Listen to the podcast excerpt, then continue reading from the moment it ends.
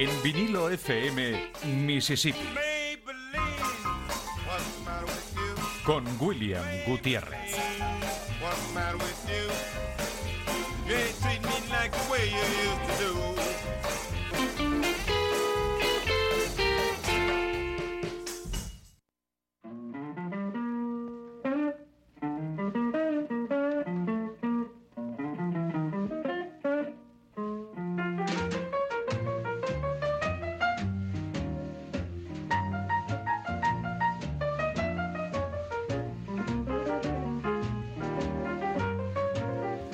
Tardes, están ustedes en Mississippi, en el 96.7 de su FM, el territorio del rock en la costa, de vinilo FM.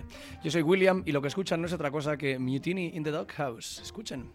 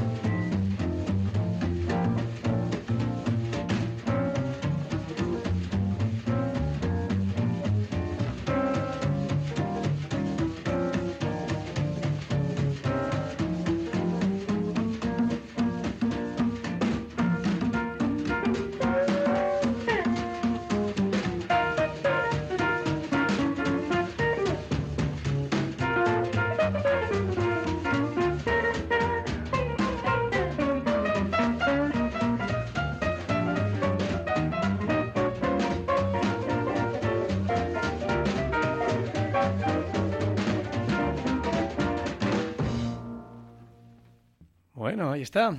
Buenas tardes. Acaban de escuchar, como decía, Mutiny in the Doghouse, una canción de Pete Johnson que ya ha sonado anteriormente en Mississippi, que es fácil que recuerden, pero que merece una segunda escucha y probablemente alguna más si tira uno de las cuerdas de esa guitarra que invita a investigar más allá claramente. Durante estas, durante estas eh, semanas eh, he tenido esa introducción de guitarra en la cabeza constantemente y tenía la corazonada de que encontrar a su autor iba a ser una tarea tan complicada como interesante. Y la verdad es que así ha sido. Si bien encontrar al hombre detrás de la guitarra ha sido una labor ardua como pocas, el resultado ha sido espectacular y realmente fascinante, algo muy curioso. De, de, este hombre, lo primero que hemos podido averiguar es que se llamaba Jimmy Shirley. Shirley se escribe, Jimmy Shirley. Y bueno, eh, después de eso, pues hemos podido averiguar que no hay mucho más eh, sobre él en ninguna parte, ¿no? Ni entrevistas, no hay libros, no hay casi nada a su nombre. Sin embargo, estaba claro que lo de este tipo era algo formidable, distinto. Y si uno se va a lo poco que se puede leer sobre él, se enterará que, bueno, directamente sus, las primeras palabras que hay sobre él, eh, que se pueden encontrar tanto en Wikipedia como en casi cualquier almacén de datos, dice que este hombre creció en Cleveland, eh, que su padre le enseñó a tocar la guitarra, pero no sabemos ni cuál es el nombre de su padre, la verdad. Y dice que en el 37 por allí se movió a, a Nueva York, se, se, mudó a Nueva York, donde estuvo cuatro años con, con un grupo muy particular, que era el Clarence Profit Trio. De aquí pudimos tirar de un hilillo e ir buscando algo de información y hemos podido encontrar canciones como esta en las que queda completa y absolutamente claro que el hombre estaba trabajando en el estudio con cierta intensidad. Vamos a escuchar eh, algunas de estas canciones de, de Clarence Profitirio. Esta se llama en concreto Down Home. Es la toma 2. Hay dos tomas de esta canción que se han podido encontrar. Curiosamente no llevan a una, a una puerta muy lejana, pero por lo menos ya tenemos algún sitio por el que empezar a investigar. Escuchen.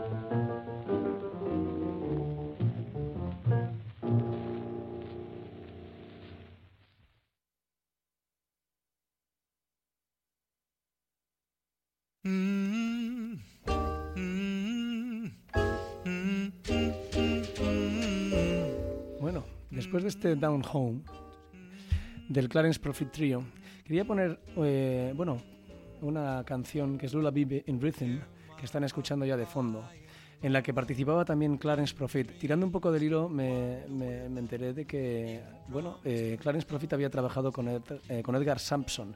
Este ha sido el único hilo que me ha permitido seguir un poco investigando acerca de la vida de Jimmy Shirley de alguna manera. Lo curioso de este Clarence es que ha desaparecido también del mapa. Es una persona que no, no es muy fácil encontrar nada de él, de Clarence Profit. Y desde luego, pues con, con este eh, Lula Baby in Rhythm de Edgar Sampson podemos tirar un poquito más del hilo. Como veremos, nos vamos a encontrar de nuevo con una puerta cerrada. Pero la cosa continúa. Escuchen. Swing you to sleep to my lullaby wander with them. Sandman's gonna come and make you sleep. Good night. When the day is done and the sun is red out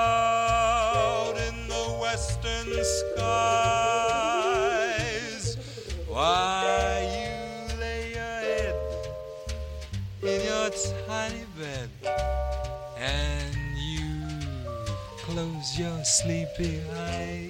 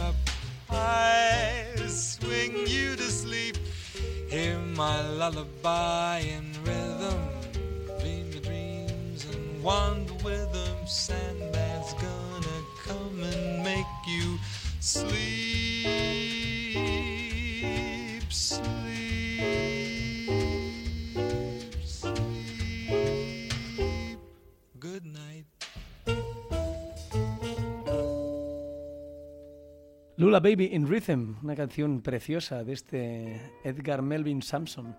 Eh, le llamaban a este hombre la oveja de Lamb. Era un compositor, eh, bueno, hizo de todo, sobre todo principalmente violinista, pero luego empezó a tocar el saxofón. Y bueno, no nos podemos desviar mucho del tema, pero este hombre fue el que compuso la famosa canción aquella de Stomping at the, at the Savoy, ¿no? Pero bueno, como decía, no quiero desviarme mucho más. Quería usar a Clarence y a Edgar para situar un poco la época y el sonido de músicos que eran realmente respetados en la época y que de alguna manera a la vez tuvieron contacto directo con Jimmy. Jimmy en los años 40 empezó a tocar con un montón de músicos, eh, pues que eran de mayor o menor fama, pero empezó a aparecer entre los créditos de un montón de discos como guitarrista. Entonces, eh, su trabajo como guitarrista de estudio es interesantísimo y continúa con, con, este, con este gran hombre, Wingy Carpenter, un trompetista espectacular. Escuchen, Team Up.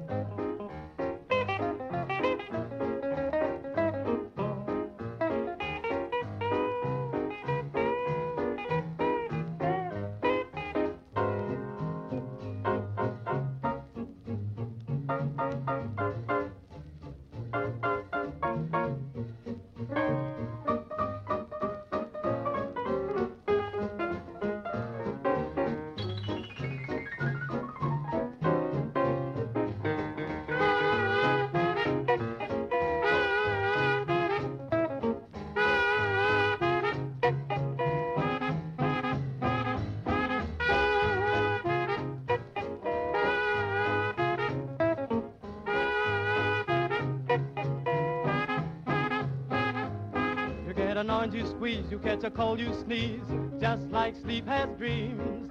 To pick with a shovel or to shovel with a pick, that's as strange as it seems. Came up, don't you want to go jump, jump? That is all I know. To make the team like ham and greens. Wake up, wake up and do the team up swing.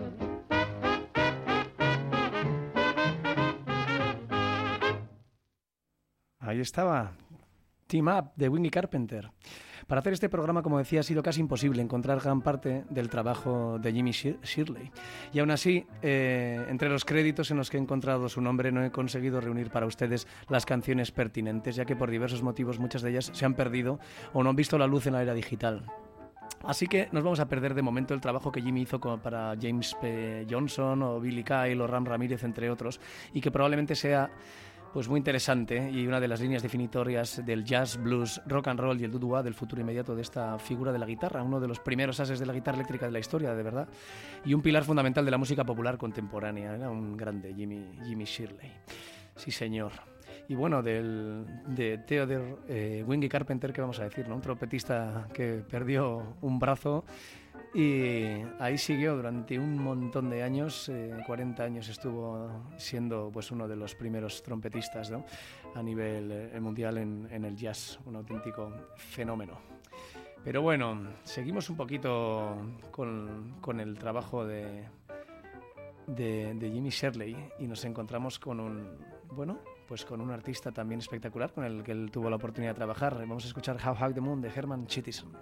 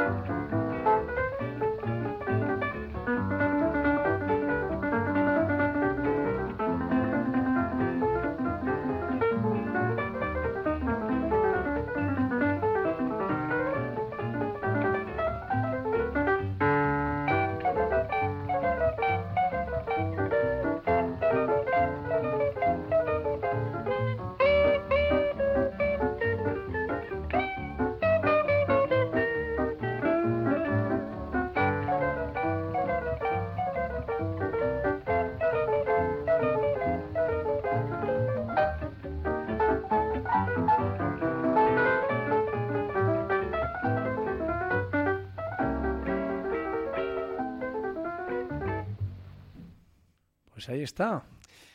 Antes de, trabajar con Herman Chittison, eh, Jimmy Shirley también estuvo con un hombre que se llamaba Phil Moore, pero de Phil Moore, como de Herman Chittison, hemos encontrado muy poca información, la verdad.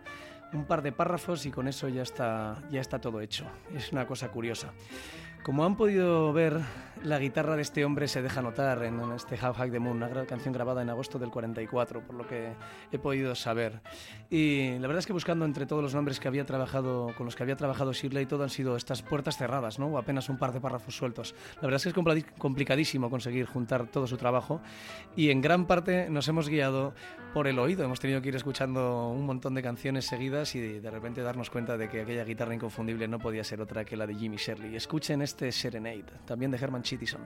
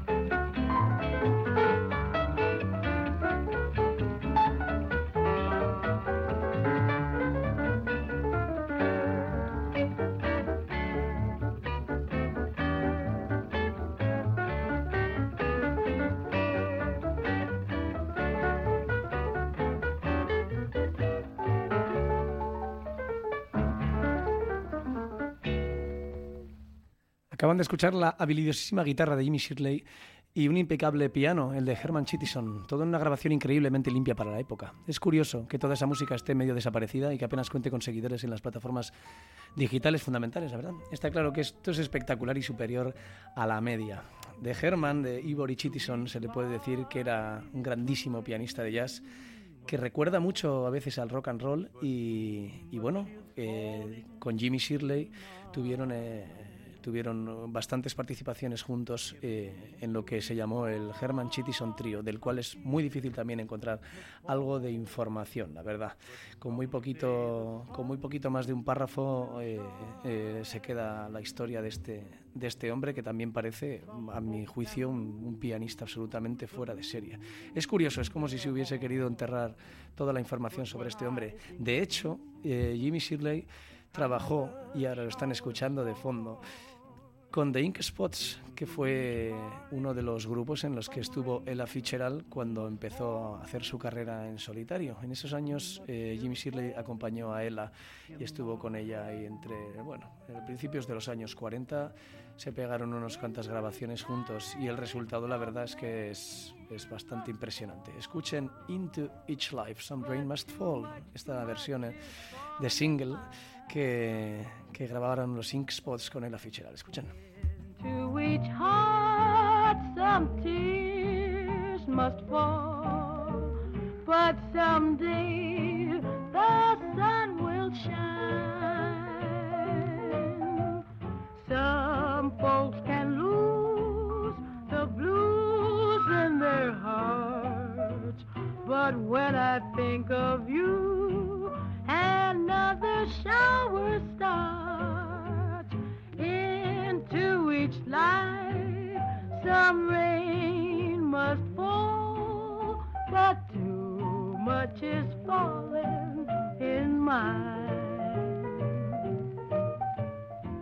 Into each and every life,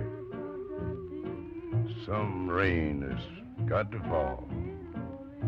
But too much of that stuff is fallen into mine and into each heart. Some tears has gotta fall.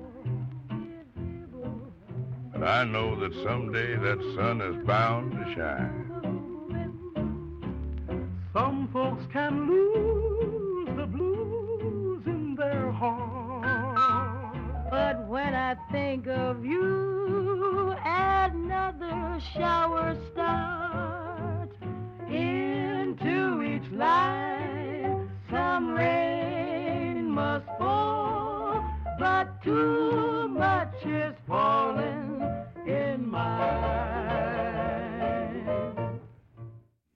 Ahí está, Into each life, some life must fall. Siempre tiene que pasar alguna cosita curiosa, ¿no? Ahí estaba Ella Fitzgerald con The Ink Spots, que son probablemente lo más parecido a los padres del Dudua o del, o del rock and roll moderno en gran parte, la verdad. Ahí estaban, The Ink Spots es una banda muy curiosa. De ella hemos podido encontrar bastante información, sin embargo, y de La Fitzgerald obviamente también. Sin embargo, Jimmy Shirley ahí queda en un segundo plano y nuevamente nos va llevando a puertas cerradas, como el, su trabajo con Ed Barron, eh, que es el seudónimo eh, de Clyde Eric eh, Barron, que una persona de la que tampoco hemos encontrado gran cosa, la verdad, aparte de un par de párrafos. Sin embargo, eh, Eric pues trabajó con un montón de trabajó con un montón de músicos en la época, la verdad. Sin embargo, ninguna grabación con Jimmy Shirley parece venir a la luz y, no, no hemos sido capaces de encontrar gran cosa. Es curiosísimo este asunto, la verdad. Lo que están escuchando ahora mismo es el Just You Just Me de Sid Catlett, un batería absolutamente espectacular con el que Jimmy también tuvo la oportunidad de trabajar y que deberían ustedes escuchar por el puro placer de ver cómo se toca la batería de verdad. Escuchen Just You Just Me, Sid Catlett.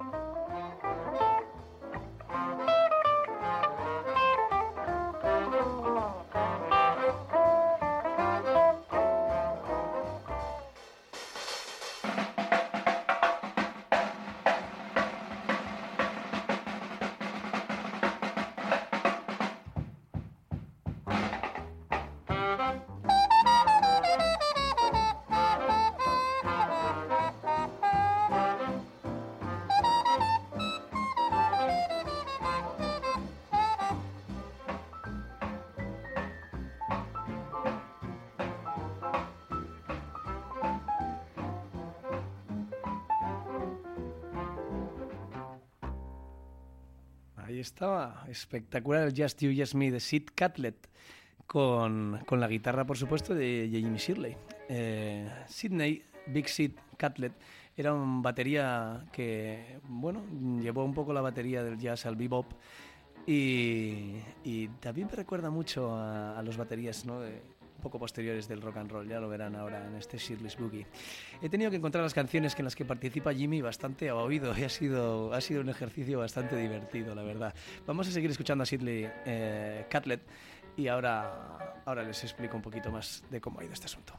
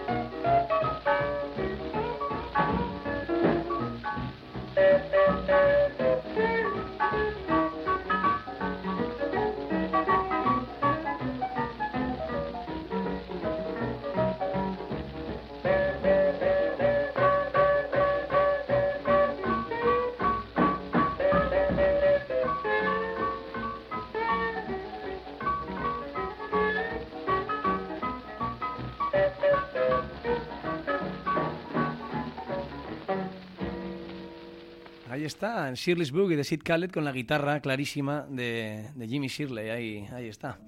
Como decía, eh, Sidney fue un, gran batería americano de jazz y que introdujo un poco, ¿no? está más reconocido probablemente por eso, por introducir un poco la, la batería al, al, bebop. Este hombre fue uno de los baterías fijos en el, en el, mítico Savoy. Tocó con Benny Goodman, tocó con Duke Ellington, tocó con Louis Armstrong. Era un auténtico monstruo. Y sin embargo, curiosamente, el nombre de Jimmy Shirley no aparece entre sus eh, colaboraciones más habituales, sino que hay que, bueno, hay que buscarse un poco la vida para encontrarlo. Sin embargo, estoy seguro de que esos dos personajes eran muy amigos porque trabajaron en cosas que tienen pinta de, ¿no? Como muy interesantes, muy personales, un trabajo, un trabajo muy interesante. En fin, entre las apariciones en créditos de Jimmy me fui a topar con Sidney de París, pero encontrar los cortes en los que había trabajado juntos ha sido nuevamente un trabajo de esos de, de chinos. Vamos a escuchar The Call of the Blues, que es el Sidney de Paris eh, Blue Note Jasmine. Escuchen.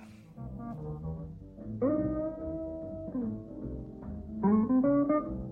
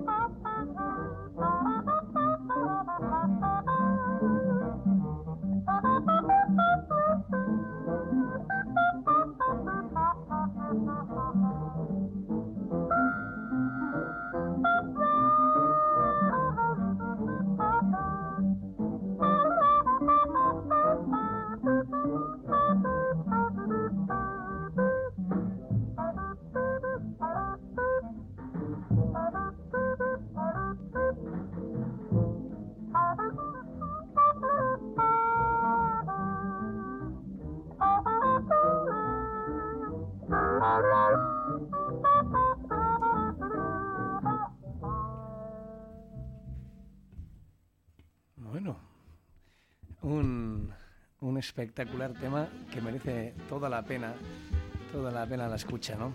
Entre las apariciones en créditos de, de Jimmy, eh, la verdad es que eh, probablemente la que más me costó fue encontrar esta canción. La búsqueda hasta encontrar esto incluso en Spotify ha sido una locura muy extraña. Pero bueno, el sonido no miente, esa guitarra es indudablemente la de Jimmy y el corte merecía una escucha. Esta música, en realidad, esa forma de tocar la guitarra es la razón de ser de, de la guitarra rockabilly, de la del swing, de, del, de del rhythm and blues y de muchos estilos poderosos y rápidos, así como de otros más tranquilos. Lo que se puede ver en, eh, en este Call of the Blues es una auténtica fusión instantánea de música en cada fraseo de guitarra, ¿no? el trabajo concienzudo de un personaje que sabe bien lo que hace y que sabe muy bien con quién trabajar, como se puede ver siguiendo un poco la pista este Jimmy Shirley, sí señor. Nuevamente de Sydney y París hemos encontrado muy poca información y apenas una foto, la verdad. Una, una curiosidad. También era un trompetista de jazz. Y, bueno, pues pese a haber estado haciendo cosas muy interesantes y desde luego ser un trompetista destacado, eh, pues no hay mucha información sobre él. Es muy curioso. Lo que escuchan de fondo es otra puerta, casi otra calle, otro callejón sin salida. Es el High Society Parte 2. Eh, de Hall, otro personaje del que tampoco hemos podido encontrar gran cosa, aunque trabajó con Louis Armstrong y Billie Holiday, fíjense ustedes. Escuchen.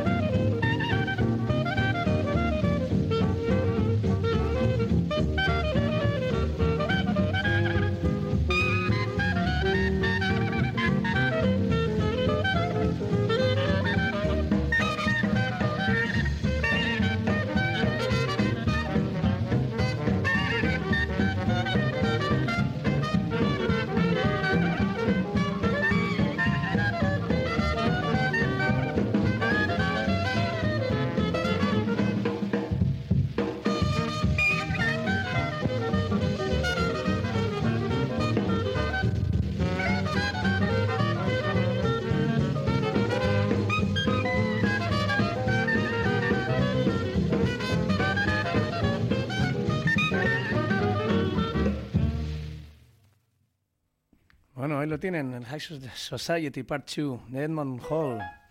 Aquí Jimmy hace de acompañamiento y apenas se le escucha, pero hay un detalle en esta canción que me hizo pensar que Jimmy tenía por necesidad que haber pisado alguna de esas bandas de jazz tradicional al estilo Nuevo Orleans que tanto suena, porque este trabajo es claramente del estilo y me cuesta creer que Edmond eh, Hall tocara la puerta de Jimmy eh, Shirley por casualidad, ¿no? Para hacer una grabación de semejante calidad.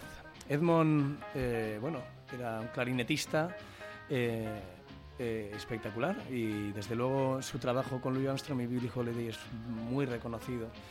en, en, la historia, ¿no? Pese a que tampoco sea un hombre del que se pueda encontrar muchísima información, pues hombre, desde luego ha sido una de los una de las puertas más abiertas que hemos encontrado durante este durante esta investigación, desde luego. También sabemos de Jimmy que trabajó con John Hardy, pero de él tampoco hemos encontrado ninguna canción de las que hayan grabado juntos, desde luego. Sin embargo, John fue también un gran personaje en Blue Note Records. En fin, lo que están escuchando de fondo, pues ya es un trabajo con un personaje muy, muy conocido. Y ahí estaba de nuevo en la guitarra Jimmy Shirley. Esto es Blues Changes y están escuchando a Coleman Hawkins, ni más ni menos.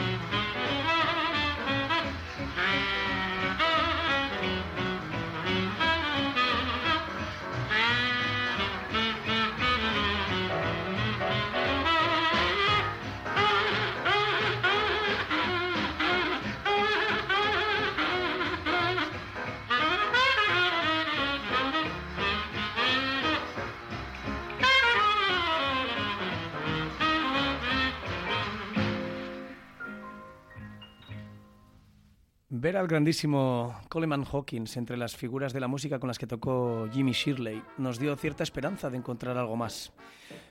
Pero lo cierto es que nada, otro callejón sin salida. Jimmy tocó con muchos de los mejores y se las arregló para pasar completamente desapercibido. Es curioso. Cuesta trabajo creerlo. Pero no se puede negar que nos hemos entretenido leyendo entre las líneas de todos estos músicos, ¿no? De Coleman Hawkins ¿qué se puede decir, no? Un saxo tenor como, como ha habido pocos y desde luego uno de los primeros en, en hacer destacar así el instrumento. Lo que están escuchando ahora de fondo es ni más ni menos que Art Hodes, que un, un pianista también espectacular, con el que también vino a trabajar el bueno de Jimmy Shirley y que también nos ha vuelto a llevar a otro callejón sin salida. Sin embargo, este Sugar Food Stomp es una canción que merece la pena una escucha y ahí está la guitarra de Jimmy Shirley, como, como en todas las demás. Escucha.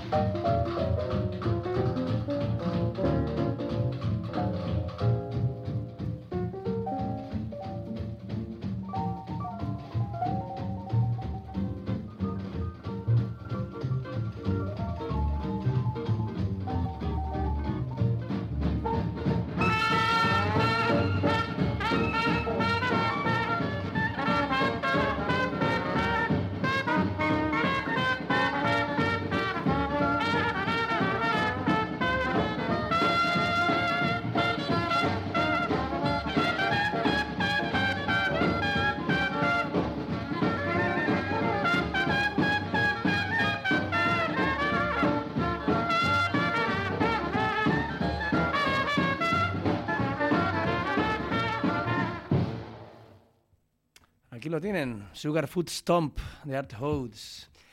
Arthur Hodes, pues es otro personaje de la música conocidísimo y espectacular que ha trabajado con Louis Armstrong, con, con, un montón de gente, vamos, con Sidney Beckett. La verdad es que con gente realmente bien relacionada en el, en el mundo del jazz y es un personaje conocidísimo. Sin embargo, de él mismo eh, hay, hay, pues hombre, hay realmente poca información. Eh, es una cosa extraña, desde luego.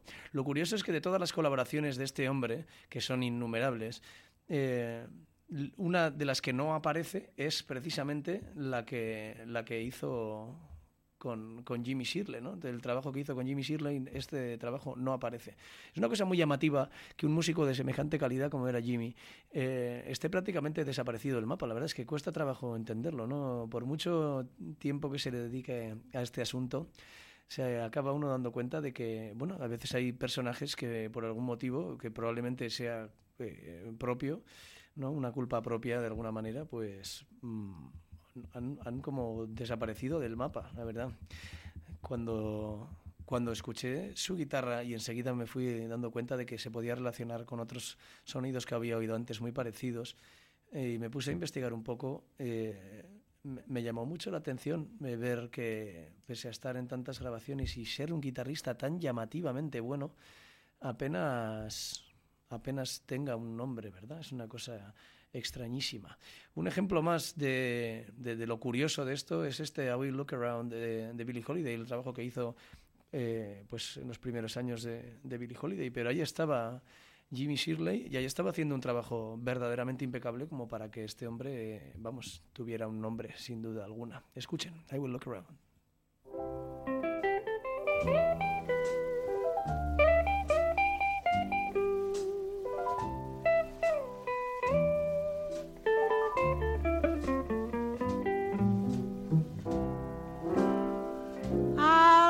around. Until I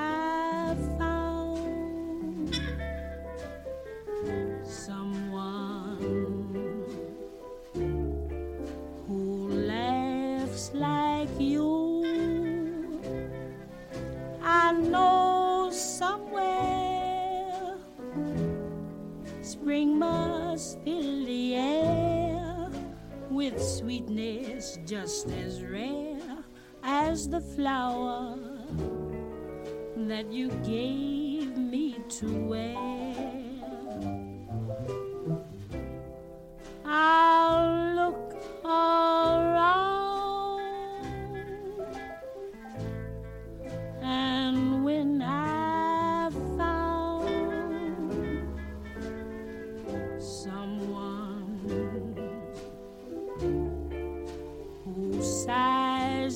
like you.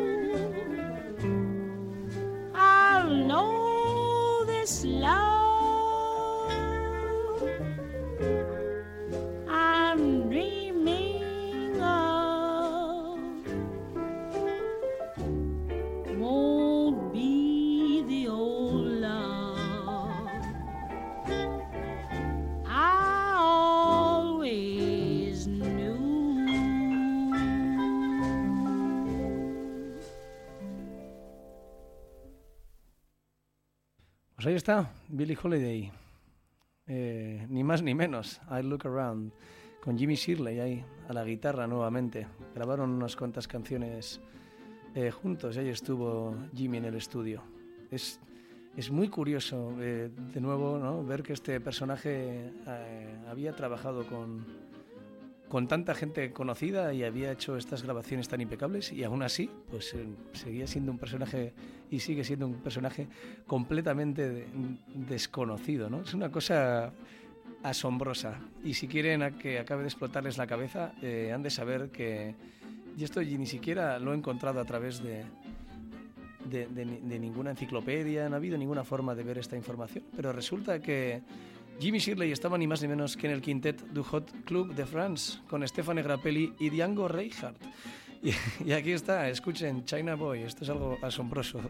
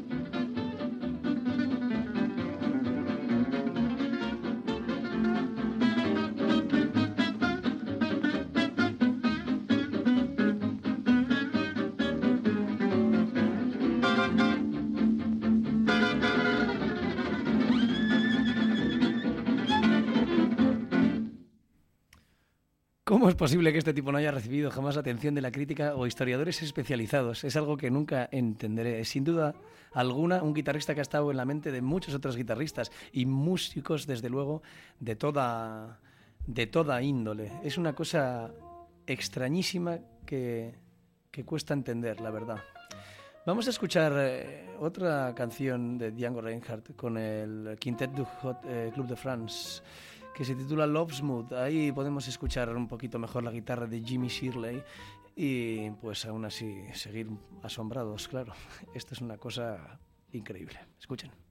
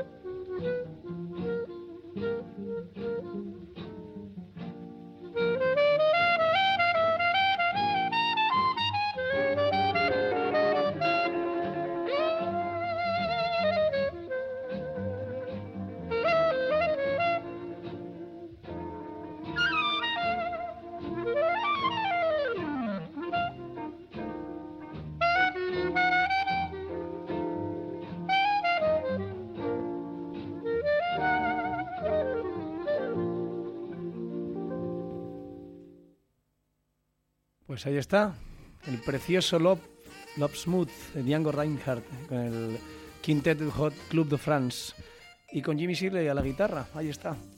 Es curioso que el único disco en el que sale Jimmy tampoco está en Spotify, pero sí puede encontrarse en, en YouTube. Se titula China Boy, como la canción que hemos escuchado hace unos minutos. Jimmy tocó con Django Reinhardt y Stefan eh, es que es increíble. En el, Quintet de, en el Quintet Hot Club de France a finales de los años 40, aunque nadie lo sepa y nadie lo diga, es una cosa verdadera, verdaderamente llamativa. En fin, a principios de los años 50 lo que hizo Jimmy fue empezar un poquito menos, a tocar un poquito menos de, swing y empezó a tocar un poco más de blues y un poco de, de rock and roll.